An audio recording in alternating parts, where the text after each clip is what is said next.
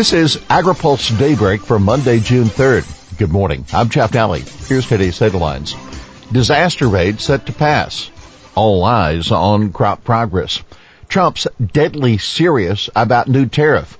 And FDA cautious on hemp review. The fourth time should be the charm for the disaster bill. The $19.1 billion disaster aid bill that many farmers and communities have been waiting on since last fall should finally clear its last congressional hurdle this evening. House members are returning from their Memorial Day recess today and the Senate passed disaster bill is the first item that will be on the floor. Majority Leader Steny Hoyer of Maryland says he expects the bill to pass with overwhelming support. The bill is listed on the House suspension calendar an accelerated procedure that means it will require at least two-thirds margin to pass. The Democratic leadership tried three times to pass the bill by voice vote during the recess, but each attempt was thwarted by a GOP conservative who demanded the vote be delayed until the full House returned. Analysts expecting progress on corn. Farmers, traders, and grain and oilseed users the world over will be watching for this week's crop progress report due out from the USDA at 4 o'clock Eastern Time. Trade analysts are anticipating a 13% increase from last week's corn plantings, which were reported at 58%. Allendale's Rich Nelson says traders figure farmers will be 71% complete, which would be under the 77% recorded in 1995 the slowest planting season on record. Don Roose with U.S. Commodities in Des Moines anticipates corn planting at 68 to 70% complete. Roose projects soybean planting to be 40% done. Now keep in mind, the final crop insurance planting dates for corn passed on Friday for Iowa and much of Minnesota and Wisconsin. The final dates for Illinois, Indiana, Ohio, and Michigan are coming up Wednesday. After those dates, the insurance coverage goes down 1% a day. Trump deadly serious about Mexican tariff. Mick Mulvaney, the acting White House chief of staff, says he fully expects President Trump to impose a 5% tariff on imports of Mexico starting June 10th. Speaking on Fox News Sunday, Mulvaney said Trump is absolutely deadly serious about using the tariff to force Mexico to curb the flow of migrants into the United States.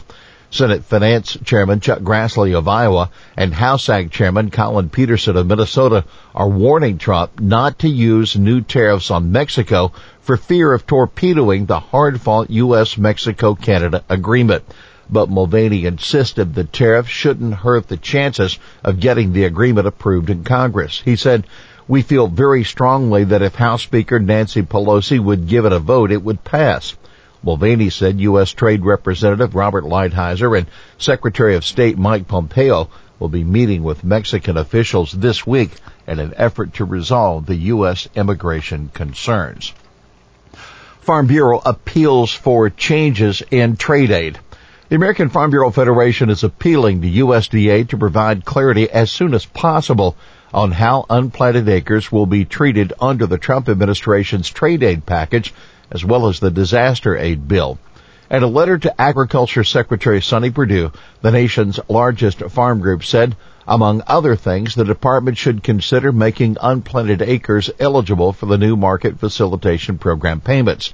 As an option, the department should consider basing payments on historical production rather than the 2019 planted acres only, the letter continued.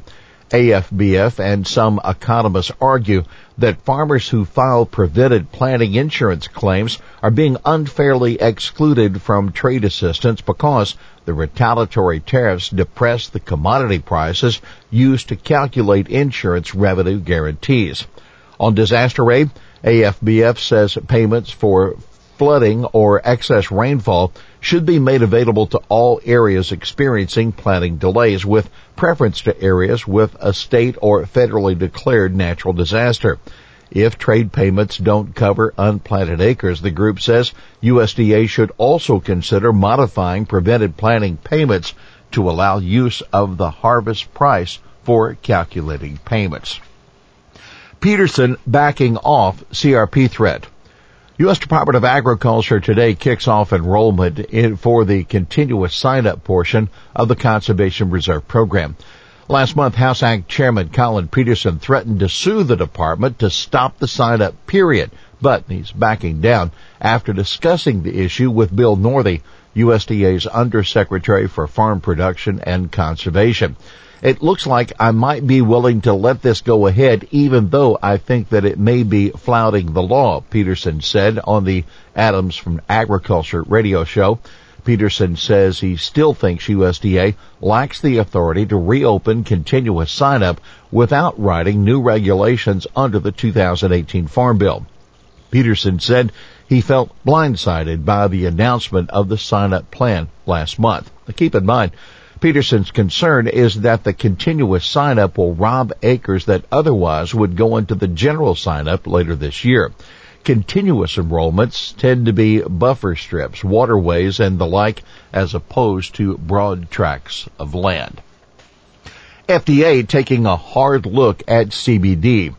Acting FDA Commissioner Ned Sharpless says the agency will be taking a hard look at the safety of cannabidiol or CBD in food and dietary supplements as well as pet food before establishing a regulatory pathway for hemp product. Critical questions remain about CBD, the cannabis derived extract that is appearing in everything from skin creams to gummies, Sharpless said at a public meeting on Friday. Many of the speakers at the all-day hearing urged FDA to move quickly. The Hemp Feed Coalition's Hunter Buffington, for example, asked FDA not to use a lack of data and research as a reason to stop the use of hemp as an animal feed ingredient. And keep in mind, states have been moving swiftly to fill the regulatory void left by FDA, which means that for a while at least, a patchwork of rules will remain across the country. Chinese grains targeted by new pest. China's ag sector has more to worry about than just African swine fever, although that's a really big concern. The fall armyworm, a larva that is easily controlled in the U.S. with Bt varieties, continues to spread across China, munching on corn, rice, wheat, sorghum, sugarcane, cotton, soybeans, and peanuts as they go. That according to USDA's Food Agriculture Service. The pest, first documented in Chinese fields just five months ago, has spread to 15 provinces in southern China, and FAS officials are pessimistic that it can be contained. The report says even if fall armyworm mitigation program is employed, costly control measures, mainly chemical sprays, will drag producer margins into negative territory for farmers of most crops that could be affected. Now, here's a programming note.